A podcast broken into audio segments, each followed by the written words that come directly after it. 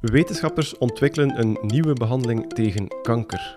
Uit een studie blijkt dat een dagelijkse wandeling goed is voor je gezondheid. Onderzoekers ontwikkelen nieuw wondermateriaal. Elke dag vernemen we via de media wel enkele resultaten van wetenschappelijk onderzoek. Maar hoe komen wetenschappers tot hun bevindingen?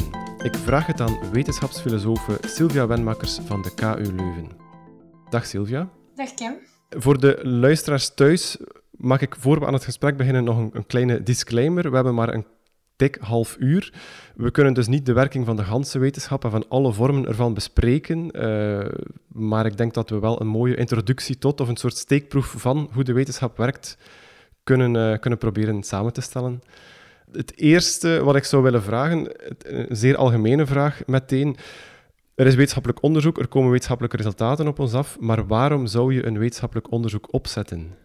Wetenschappelijk onderzoek is vaak gemotiveerd door dat je iets wil weten dat gewoon nog nergens op te zoeken is. Dus het staat nog in geen enkel boek. Uh, of er is misschien wel onderzoek naar gedaan, maar niet grondig genoeg.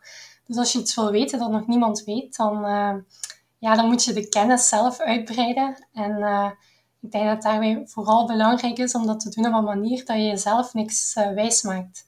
Er is zo een citaat van Richard Feynman, een Amerikaanse fysicus, uh, die dan zei van the first principle is that you must not fool yourself and you're the easiest person to fool. Dus je mag jezelf niks wijsmaken. En als je dus echt wil weten hoe het zit zonder, uh, zonder in illusies te trappen, dan, dan heb je wetenschappelijk onderzoek nodig. Ik vernoemde daarnet al een paar zaken, zo typische zaken, resultaten die we horen in de media. Uh, elke dag krijgen we berichten over nieuwe wetenschappelijke inzichten. Wat, kan je kort vertellen wat daaraan is voorafgegaan? Uh, ja, als er zoiets in de krant komt of in, in, de media verschijnt, dan kan je er meestal van uitgaan dat er een hele tijd geleden wetenschappers fondsen hebben aangevraagd om dat onderzoek te kunnen uitvoeren. vaak wordt daar ook bijvoorbeeld worden daar vragen gesteld over ethiek, als het over proefdieronderzoek gaat bijvoorbeeld. Dus er is een ethische commissie geweest. In sommige domeinen is het tegenwoordig ook te gewond om een pre-registratie te doen. Dus om eigenlijk op voorhand te zeggen hoe het onderzoek zal verlopen, hoe de data verwerkt zullen worden. Ja, dan heb je het, het onderzoek zelf. En daarna zijn er wellicht um, een aantal collega's uit het veld die niet betrokken waren bij dit onderzoek geweest, die het hebben nagelezen voordat het gepubliceerd is in een wetenschappelijk tijdschrift. En dan de laatste stappen zijn dat er uh, een onderzoeker of een universiteit een persbericht heeft opgesteld en dat een journalist gekozen heeft om, om dat ook effectief op te pikken en het nog voorbij de hoofdredacteur heeft gekregen. En dan kun je het uiteindelijk ergens lezen of horen. Wetenschappers willen met een wetenschappelijk onderzoek een, een vraag beantwoorden. Mm -hmm. uh, hoe komen zij tot die vraag? Ja, het liefst zou ik zeggen, uh, het komt altijd uit pure verwondering. Ze hebben iets gezien dat ze wilden weten. En vaak zit dat er ook nog wel altijd bij. Maar uh, ja, mensen die professioneel aan, aan wetenschap doen, uh, die hebben natuurlijk al een hele voorgeschiedenis. Dus uit wat zij weten uit een opleiding of eerdere experimenten of studies die ze gedaan hebben, komen vaak nieuwe vragen. Dus je weet iets, maar je weet het nooit helemaal. En vaak is dat de bron voor uh, verder onderzoek. Natuurlijk in sommige domeinen, ik denk dan bijvoorbeeld medische richtingen of technische richtingen, komen de vragen ook vaak uh, vanuit bepaalde toepassingen, bepaalde noden van patiënten bijvoorbeeld, of gebruikers van een bepaalde technologie. Dus het kan in die zin ook van buitenaf komen en dan ja, ergens uh, aangrijpen op iets dat, dat je wetenschapper al kent en zichzelf misschien ook afvraagt. En daar komt het dan vandaan. Ja. Je kan als wetenschapper of gewoon als, als mens heel veel vragen stellen. Mhm. Wie bepaalt uiteindelijk welke vragen onderzocht worden?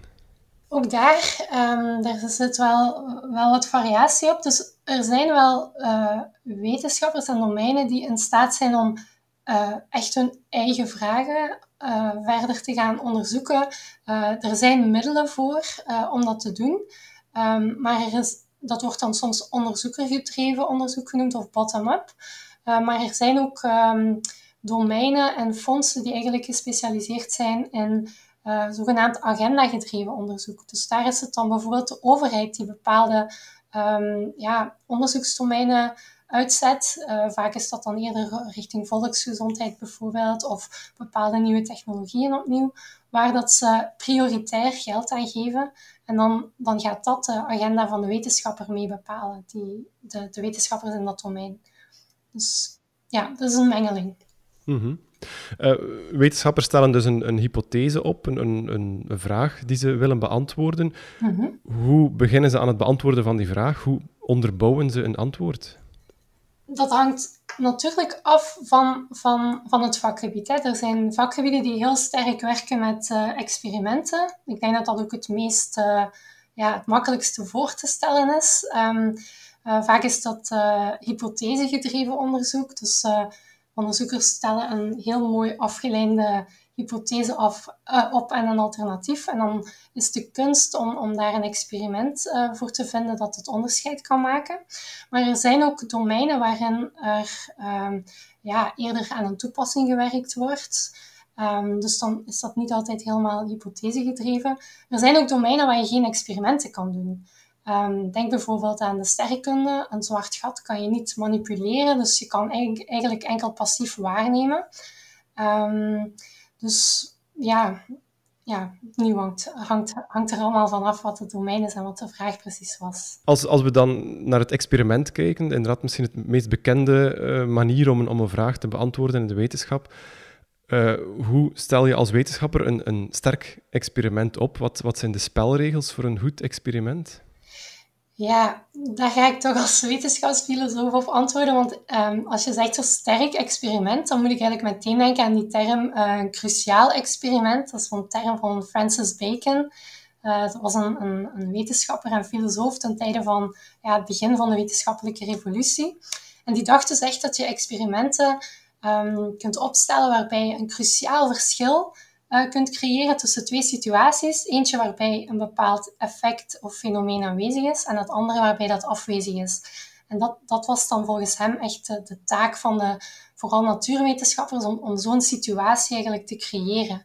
En ook als ik denk aan, aan, aan, de societies, dus de, de wetenschappers die vooral wetenschap deden als hobby, um, die moesten een experiment opzetten zodanig dat ze eigenlijk hun publiek, bestaande uit andere hobbywetenschappers en, en andere geïnteresseerden, dat ze dat echt visueel konden maken. Dat effect bijvoorbeeld, denk aan een vacuümpomp. Dat is uit die periode dat je uh, iets in een vacuümpomp brengt, uh, bijvoorbeeld een veertje, en dat dan helemaal uh, zich anders gaat gedragen met en zonder aanwezigheid van lucht.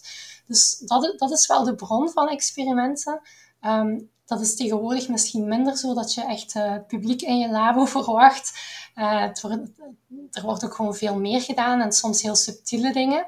Maar, maar de kern van de zaak blijft wel hetzelfde. Namelijk dat je andere mensen, minstens andere wetenschappers, kan laten zien van kijk, dit is het verschil met of zonder een bepaalde stof die aanwezig is bijvoorbeeld.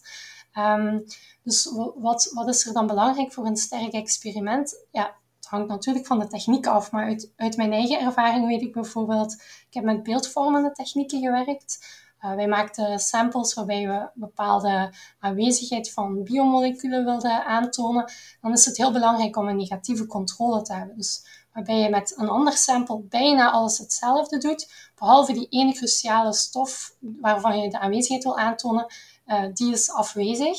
En dat je dan de metingen uh, doet op, op, op beide typen samples. En het verschil daartussen, dat is de sterkte. Dat is dat cruciale, dat cruciale verschil. Dus, um, maar verder is het natuurlijk ook deel van wetenschap om, om die technieken, die instrumenten die er zijn aan wetenschap, te doen, aan wetenschap te doen, dat die ook in de loop van de tijd ontwikkeld worden en, en zo nieuwe sterke experimenten mogelijk maken. Ja. Als we het hebben over, over toestellen, uh, installaties om aan onderzoek te doen. een van de meest extreme vormen daarvan is bijvoorbeeld de, de deeltjesversneller van het, uh, van het CERN, waar uh, elementaire deeltjes bestudeerd worden. Dat is een 27 kilometer lange tunnel onder de grond. Er is ook onlangs de lancering geweest van de James Webb-telescoop. dat zijn gigantische projecten. Hoe zet de wetenschappelijke wereld zo'n projecten op? Ja, om te beginnen, dat, dat zijn natuurlijk allemaal internationale samenwerkingen. Hè? Dus één, één van de dingen... En, en wat, wat ook al opvalt, de twee voorbeelden zijn nu allebei wel uit de natuurwetenschappen. Het is, allebei, ja, het is deeltjesfysica aan de ene kant, de andere kant sterrenkunde. En wat ik daar fascinerend aan vind, is dat je eigenlijk overal ter wereld uh, fysica en of sterrenkunde kan studeren. En dat het eigenlijk een heel gelijkaardig programma is. Dus dat is al een eerste soort mogelijkheidsvoorwaarde om internationaal te gaan samenwerken. Nog zonder dat je dan aan die infrastructuur en de bedragen die daarvoor nodig zijn nadenkt. Dat je een hele gemeenschap hebt over heel de aarde van mensen die met elkaar kunnen praten. In de zin van, ze, ze gebruiken dezelfde types notatie. Um, en, en ze begrijpen elkaar en ze kunnen op die manier samenwerken.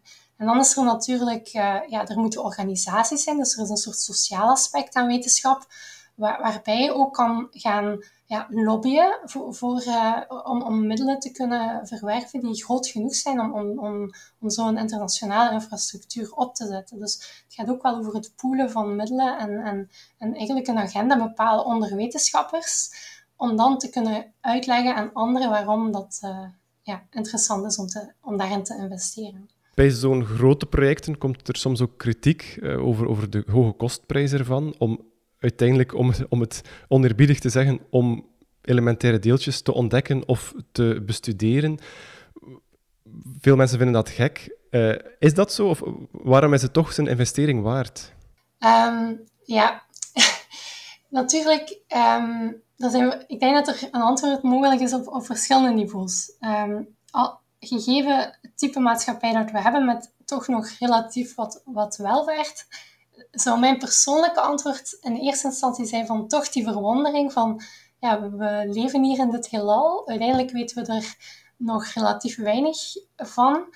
Er is zoveel meer dat we zouden kunnen weten. Waarom zouden we niet een stukje van die welvaart die we creëren investeren en daar meer over weten? Dus ja, dat is het antwoord van, van, de, van de wetenschapper natuurlijk. Maar er zijn ook wel andere argumenten te geven voor mensen die dat misschien minder aanvoelen van we moeten wel weten hoe dat die uh, allerkleinste bouwstenen van het heelal eruit zien bijvoorbeeld.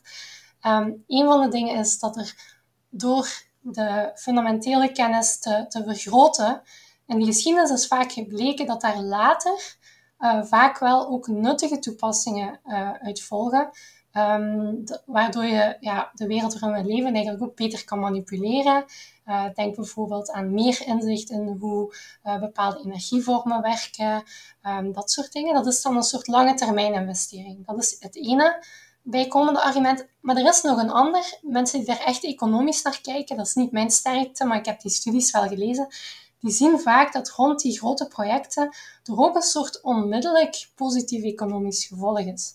Uh, en dan gaat het over onmiddellijke technologische spin-offs. Omdat ja, om die deeltjesversneller te bouwen bijvoorbeeld, moeten er heel veel kleine technologische problemen opgelost worden. Dus dat heeft een soort directe um, ja, innovatie als gevolg. En ook die bouwprojecten, daar werken heel veel mensen. Er is ook catering, dus ook lokale te werk stellen. Gewoon echt als je daar heel economisch naar kijkt, is het niet alleen voor die academici die daar werken, maar ook de omgeving vaak wel uh, een positief iets. Dus zelfs als je, als je eerder sceptisch bent over die, uh, ja, die grote puzzels over het heelal, dan nog lijkt het niet veel kwaad te doen.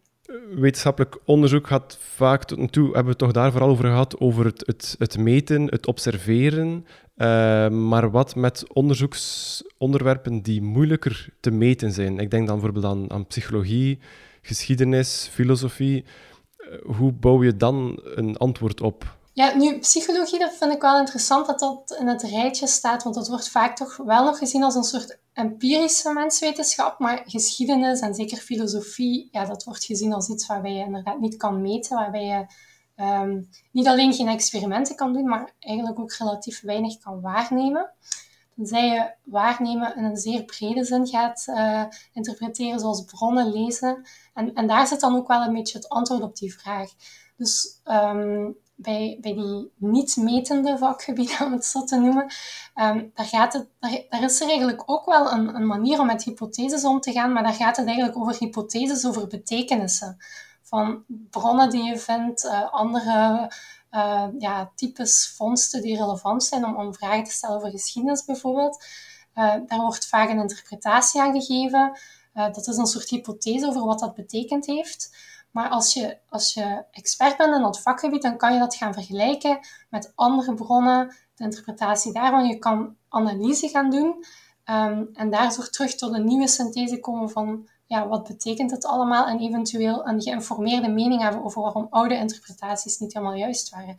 Dus je zit eigenlijk dan meer op die manier ook een cyclus en een verbetering van de kennis um, te, te, ja, te bewerken, um, waarbij experimenten inderdaad geen rol hoeven te spelen. Je bent zelf wetenschapsfilosoof. Hoe doet een filosoof aan onderzoek? Ja, op verschillende manieren. Um, ik heb vaak het gevoel dat ik buiten de lijntjes aan kleuren ben. En misschien is dat ook wel de taak van een wetenschapsfilosoof of een filosoof in het algemeen. Uh, historisch gezien gaat filosofie vooraf aan, aan die ja, hedendaagse wetenschappen die, die we kennen, zoals fysica, medische wetenschap, geschiedenis. Uh, dat ligt een beetje aan de bron. En een van de taken van filosofie zou nog altijd kunnen zijn om vragen te stellen waar met de huidige klassieke wetenschappelijke methodes eigenlijk geen antwoord op gegeven kan worden. Maar wel een begin te maken van dingen te proberen. Uh, dus in die zin is buiten de lijntjes kleuren wel mijn vak. Uh, maar los daarvan um, werk ik ook wel in een traditie die heel veel met logische en wiskundige methodes werkt. dus sommige dingen die ik doe zijn eigenlijk niet te onderscheiden van wat andere theoretische wetenschappers doen.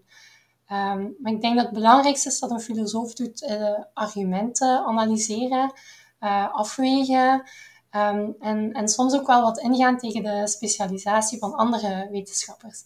er is niet echt meer plaats binnen hoe, hoe we wetenschap nu organiseren voor mensen die eigenlijk verschillende puzzelstukken uit verschillende domeinen willen samenleggen en daar een conclusie uit trekken.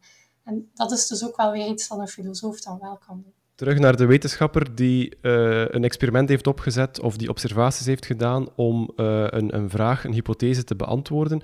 Wanneer weet hij of zij dat er voldoende observaties zijn gedaan of voldoende data is verzameld om aan die conclusie te beginnen? Heel vaak verloopt uh, het antwoord op die vraag via, via de statistiek. Um, dat is ook wel een domein waar ik zelf als filosoof dan heel erg in geïnteresseerd ben.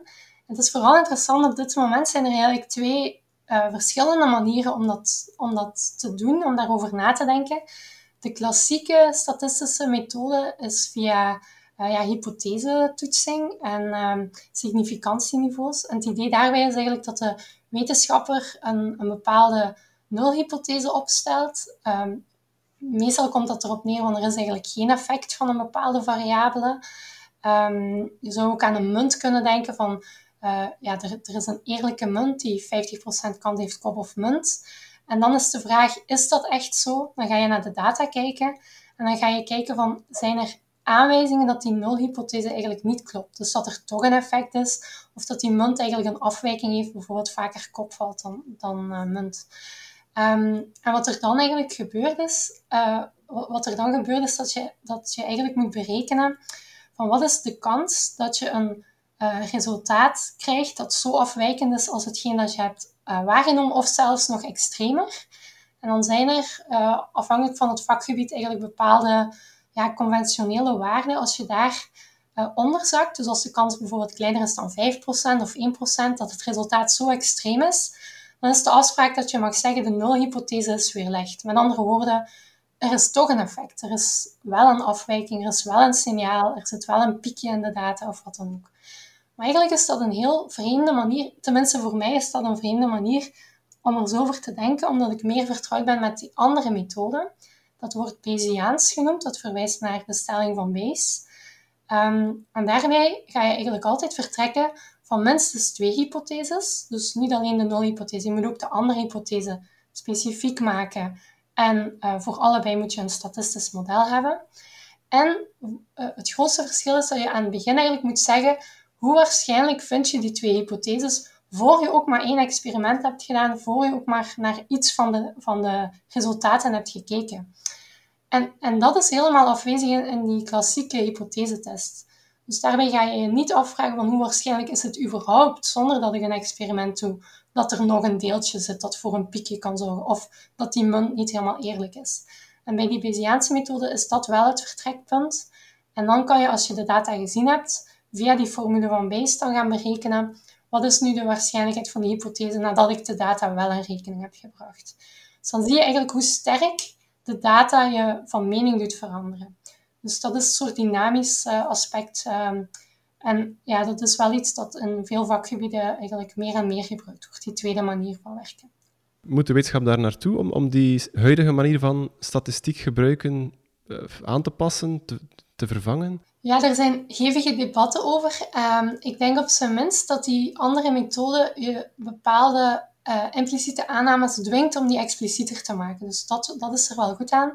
ik denk dat mensen die heel goed hun statistiek kennen, um, dat die ook met die hypothesetesting eigenlijk wel correct kunnen werken.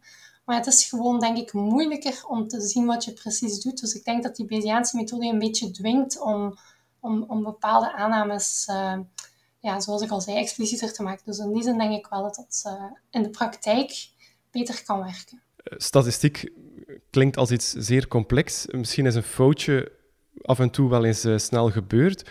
Een, een, professor leest het eindwerk van studenten na, maar wie leest het werk van de professor, van de wetenschapper na? Ah, oké.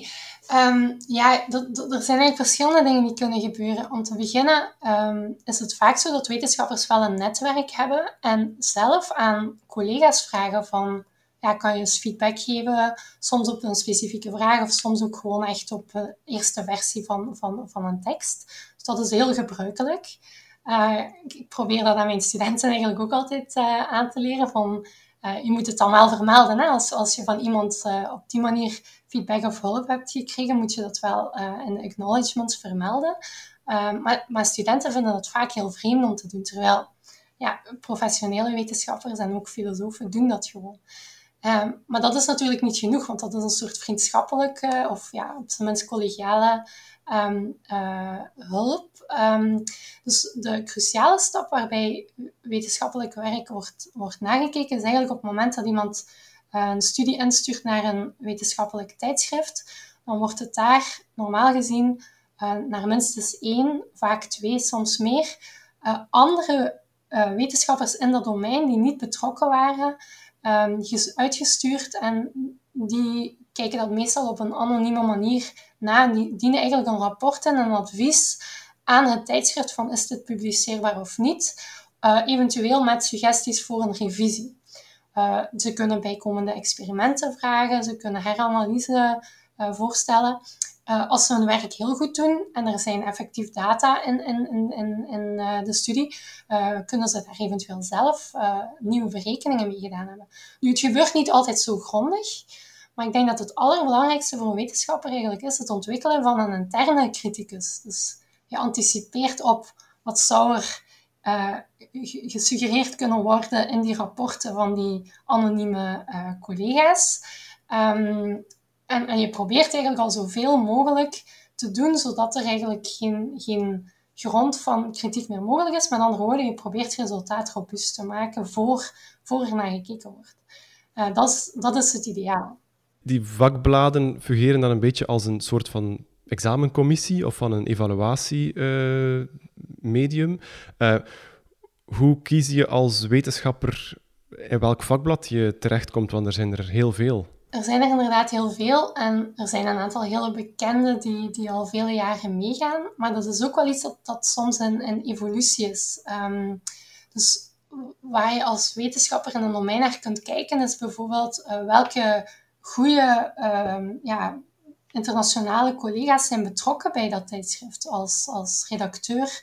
Um, misschien, misschien heb je zelf al uh, moeten uh, reviewers spelen van andere um, artikelen eh, voor een bepaald tijdschrift. Dan kan je denken van ja, ik heb wel de indruk dat er op een goede manier met die rapporten wordt omgegaan. Ik heb kritieken geformuleerd die vrij ernstig waren en ze hebben inderdaad dat, dat, artikel dan niet gepubliceerd of ze hebben een heel grondige revisie gevraagd. Uh, dus je kan, omdat je verschillende rollen speelt, kan je soms wel weten van dat is een, een, een goed tijdschrift in die zin.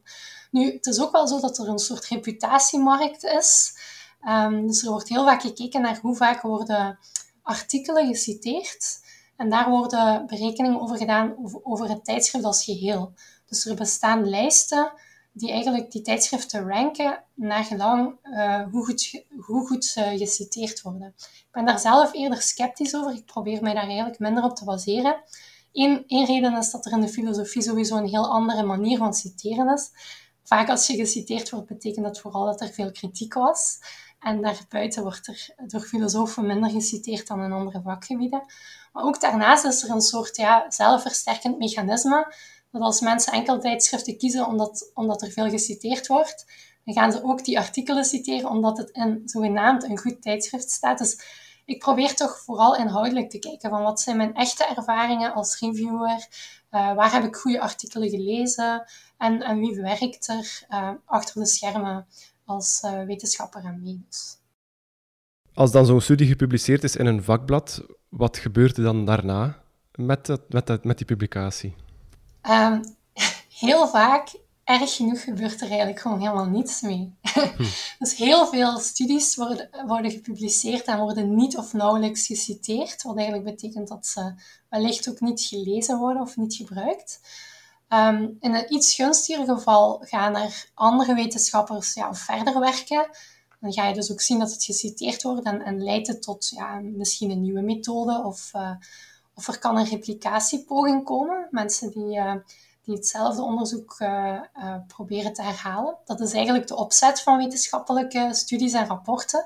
Je moet het op zo'n manier uitvoeren en ook rapporteren in, in die artikelen, dat een niet betrokken wetenschapper, die wel een beetje dezelfde achtergrondkennis heeft, maar verder ook alleen maar verder kan gaan op wat er in, in die tekst staat, um, dat hij dat kan herhalen. Maar dat gebeurt in de praktijk te weinig.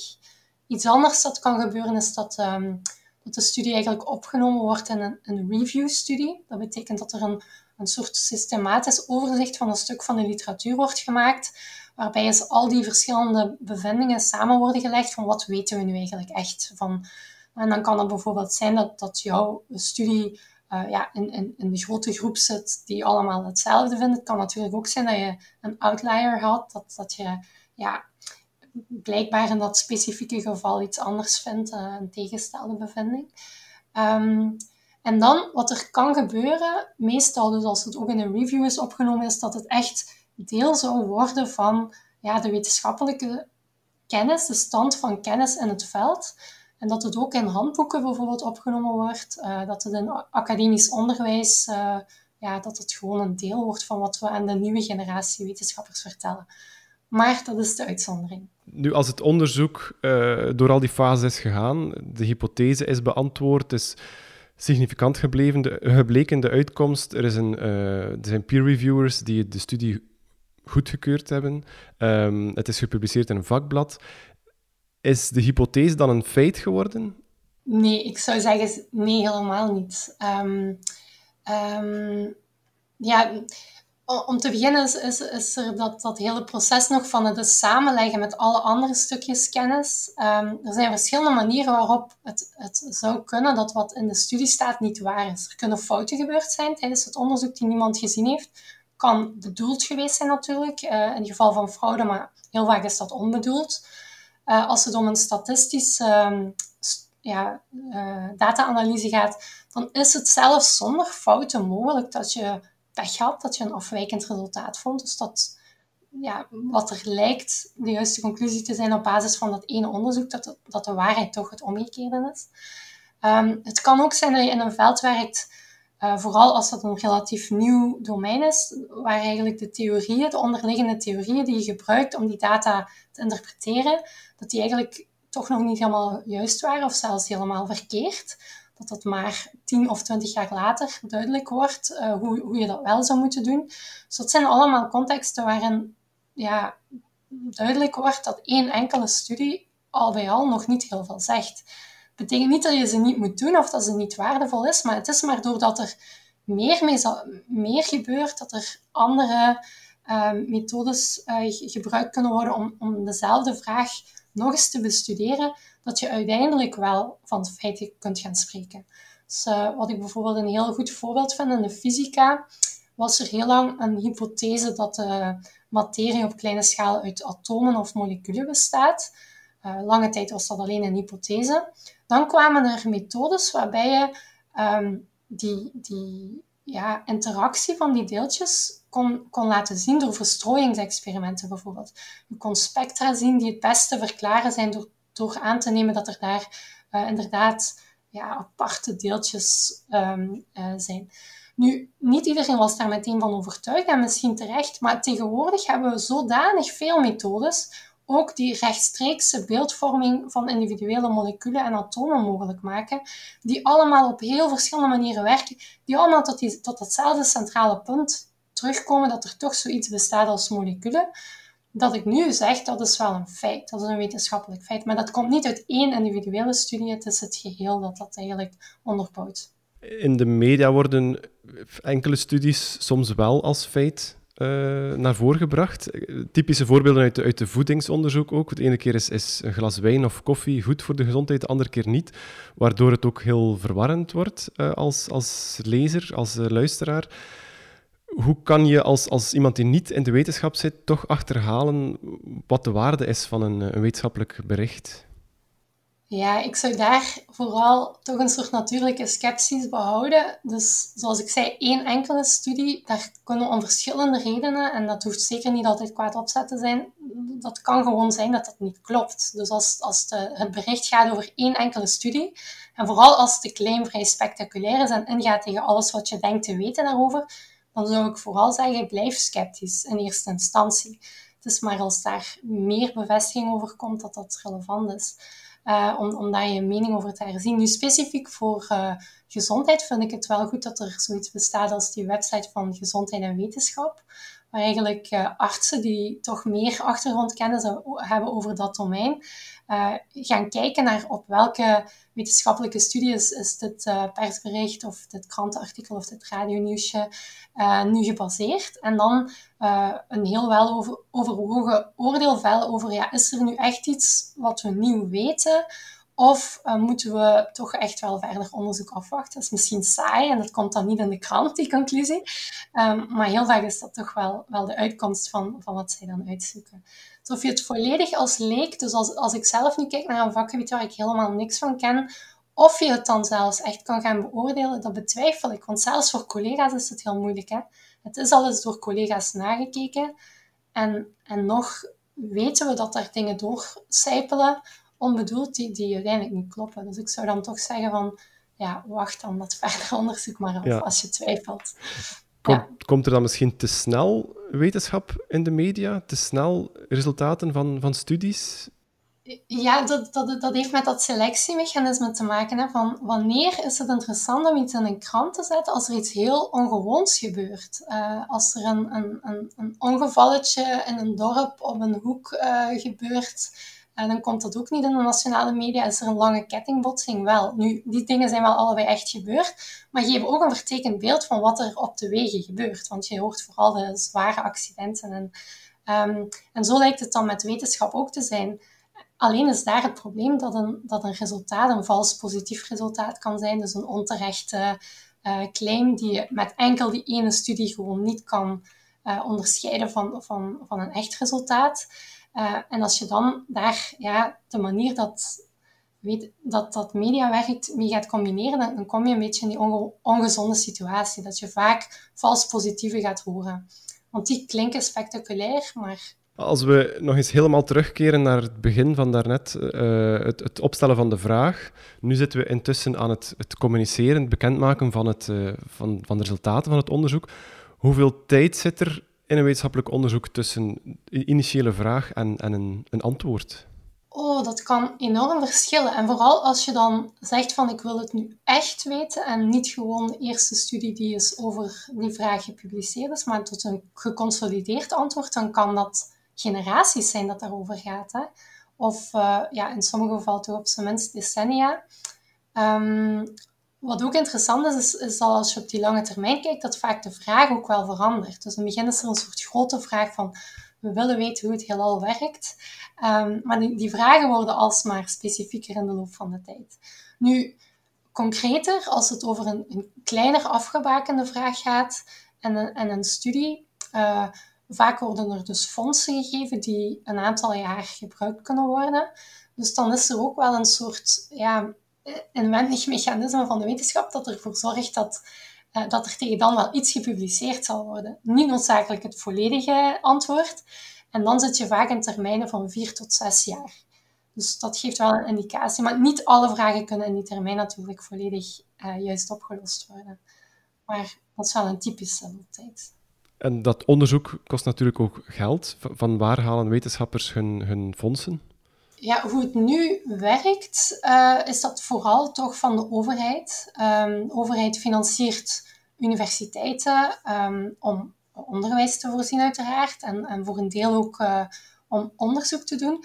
Um, dat is een soort basis. Uh, maar daarbovenop hebben de meeste wetenschappers wel echt veel meer middelen nodig om hun ja, instrumenten aan te kopen, die, die vaak heel groot en complex en dus duur zijn. Uh, om, om, uh, om, om andere materialen aan te kopen. Dus daar is eigenlijk een soort competitie die georganiseerd wordt. De oorsprong van die gelden is nog steeds wel publieke middelen, dus uiteindelijk uit, uit belastingen. Um, maar, maar daar wordt eigenlijk um, via, bijvoorbeeld in Vlaanderen is het Fonds voor Wetenschappelijk Onderzoek, wordt eigenlijk jaarlijks een competitie georganiseerd uh, waar projectmiddelen kunnen aangevraagd worden en die dan per domein eigenlijk door een jury uh, worden beoordeeld. Um, je hebt dat ook op Belgisch niveau in mindere mate, zijn er ook wel publieke middelen en Europese gelden voor grotere projecten zijn er ook. Uh, in sommige gevallen kan het um, deels door bedrijven betaald worden. Dus er zijn ook wel fondsen die vereisen dat er naar een toepassing gewerkt wordt en dat er dus ook ja, vanuit de bedrijven die daarin geïnteresseerd zijn een deel van de middelen betaald worden. En ik denk dat dat meer in de VS is. Er zijn ook wel private fondsen die, um, ja, um, die, die voor een bepaald type onderzoek fondsen voorzien. En in België denk ik dat een andere bron nog is uh, giften van, van individuen aan universiteiten of aan specifieke fondsen. Maar dat is allemaal natuurlijk niet altijd zo geweest. Hè. Dus nu is de grootste bron heel duidelijk uh, publieke middelen via de overheid. Um, deels via competitie, deels um, via de rechtstreekse financiering van universiteiten en hogescholen. Maar ga een paar eeuwen terug en, en, en dat was niet zo. Dus het is ook niet gegarandeerd dat dat altijd zo blijft. Um, het is lang zo geweest dat enkel mensen die, die het zich konden veroorloven om, om niet ja, continu met, met ander werk bezig te zijn, omdat ze gewoon uh, via hun familie genoeg geërfd hadden, dat ze, dat ze zich konden bezighouden met, met onderzoek. Dus dat heeft wel de wetenschap helemaal veranderd. Uh, ja. Nu kan in principe iedereen wetenschapper worden uh, als hij of zij ervoor gaat. Uh, misschien luisteraars die nu daardoor geïnspireerd zijn, studenten misschien die erover nadenken om in de wetenschappelijke wereld te stappen. Hoe word je wetenschapper? Ja, ik denk dat het op zich uh, vrij simpel is. We hebben vrije toegang tot hoger onderwijs. Je kan vrij kiezen in principe. Dus uh, kies een opleiding en eigenlijk zijn alle opleidingen aan, aan aan de universiteiten, wetenschappelijke opleidingen. Dus misschien denken de meeste mensen bij het woord wetenschapper aan iemand die in een labo werkt en misschien biomedisch onderzoek doet of misschien, um, ja, wat kun je nog doen in een labo? Uh, fysicus, dat is ook een heel typisch, of chemicus, dat is, typische natuurwetenschappen. Maar eigenlijk zijn alle, alle studies die je aan een universiteit doet, wetenschappelijke studies. Dus je kan uh, literatuurwetenschapper worden of geschiedkundige of ja, zelfs filosoof. Dat zijn allemaal manieren om wetenschapper te zijn. Maar dan bijvoorbeeld na je studie, uh, hoe, hoe stap je dan in die academische carrière? Uh, als je als student afstudeert, moet je dan solliciteren? Moet je dan, ja, hoe kom je daarin terecht? Ja, ik zou om te beginnen wel zeggen dat ook als je niet aan de universiteit blijft, dat je nog altijd wel wetenschapper bent. Hè. Of je, dan je kan ook onderzoek doen in, in, in, andere labs dan die van universiteiten. Dus dat, dat één, maar stel dat je, dat je die weg op wil, um, dan zijn er eigenlijk verschillende, ja, opnieuw competitieve stappen, selectieve stappen. Dat betekent, uh, stel dat je een doctoraat wil beginnen, dat is vaak de eerste stap als ja, wetenschapper nadat je je masterdiploma gehaald hebt. Um, dan uh, kan je uh, opnieuw bij dat Fonds voor Wetenschappelijk Onderzoek een, een, een, mandaat aanvragen. Maar natuurlijk, er zijn meer mensen die dat willen doen dan dat er fondsen zijn om, om effectief mensen voor vier jaar te betalen om dat onderzoek te doen. Dus in die zin is het competitief, wordt er naar het cv gekeken. Natuurlijk bij een beginnende bij een beginnende onderzoeker zullen dat vooral de studieresultaten zijn en, en, en, de, vooral het resultaat op de thesis is dan, uh, is dan belangrijk, want dat is uiteindelijk het eerste ja, voorbeeld van eigen onderzoek dat je kan voorleggen. En daarnaast wordt er dan gekeken naar het onderzoeksvoorstel. Dus waar het over gaat en op welke manier dat dat dan zou gedaan worden.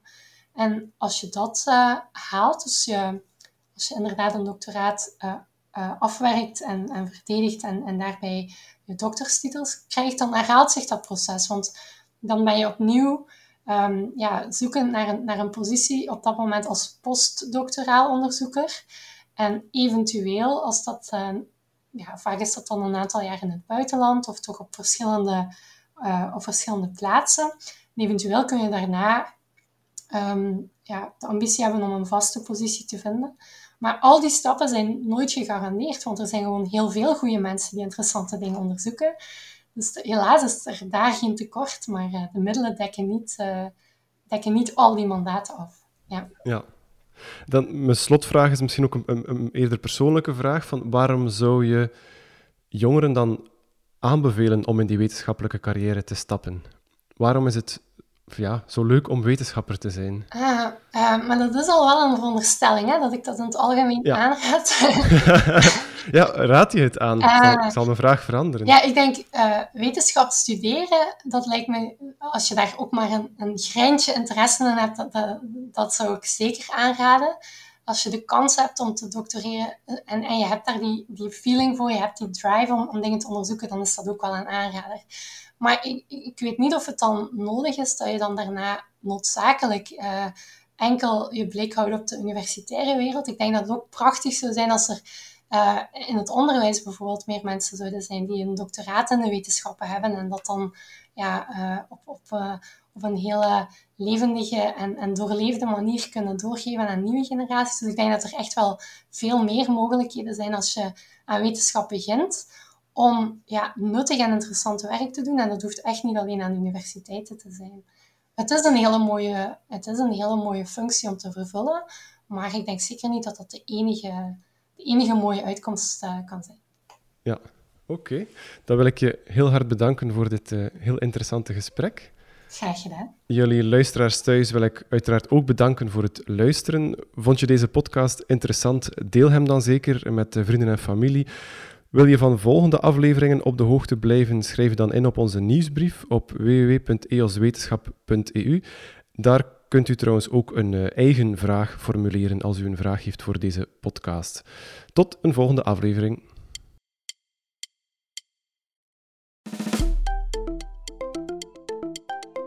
De leden van EOS Wetenschap zorgen ervoor dat podcasts als deze kunnen bestaan. Wil je er mee voor zorgen dat we als non-profit wetenschappers kunnen blijven ondervragen over hun boeiende onderzoek? Surf dan naar www.eoswetenschap.eu/wordlid en verspreid met ons de wetenschap.